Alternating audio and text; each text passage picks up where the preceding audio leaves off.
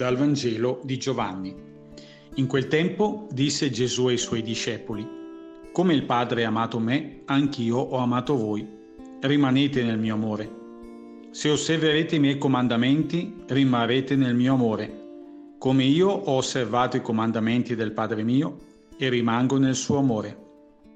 Vi ho detto queste cose perché la mia gioia sia in voi e la vostra gioia sia piena.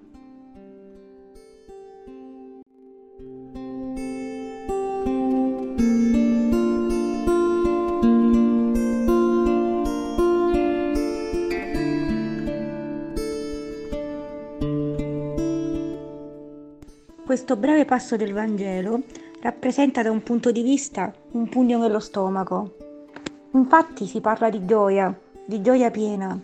Ma quale? Mi ritrovo io per prima a chiedere al Signore. Ma Signore, con tutto quello che ci scombussola la vita, nel privato e a livello globale, con le pandemie, le guerre e le battaglie che ogni giorno ci troviamo a combattere, come facciamo ad essere gioiosi?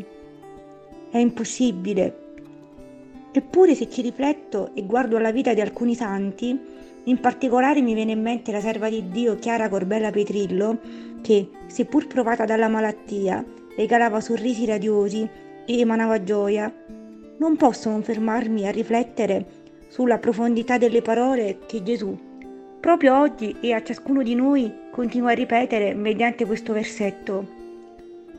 Puoi essere felice anche in questo mondo, nonostante i problemi che ti ritrovi.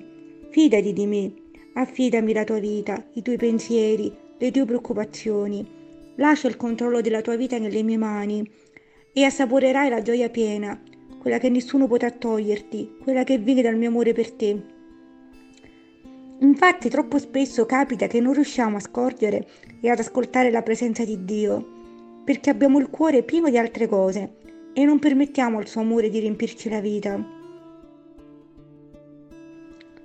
Oggi a un pensiero negativo che mi invade la testa e il cuore, provo a dire con fiducia e fermezza, Gesù, confido in te.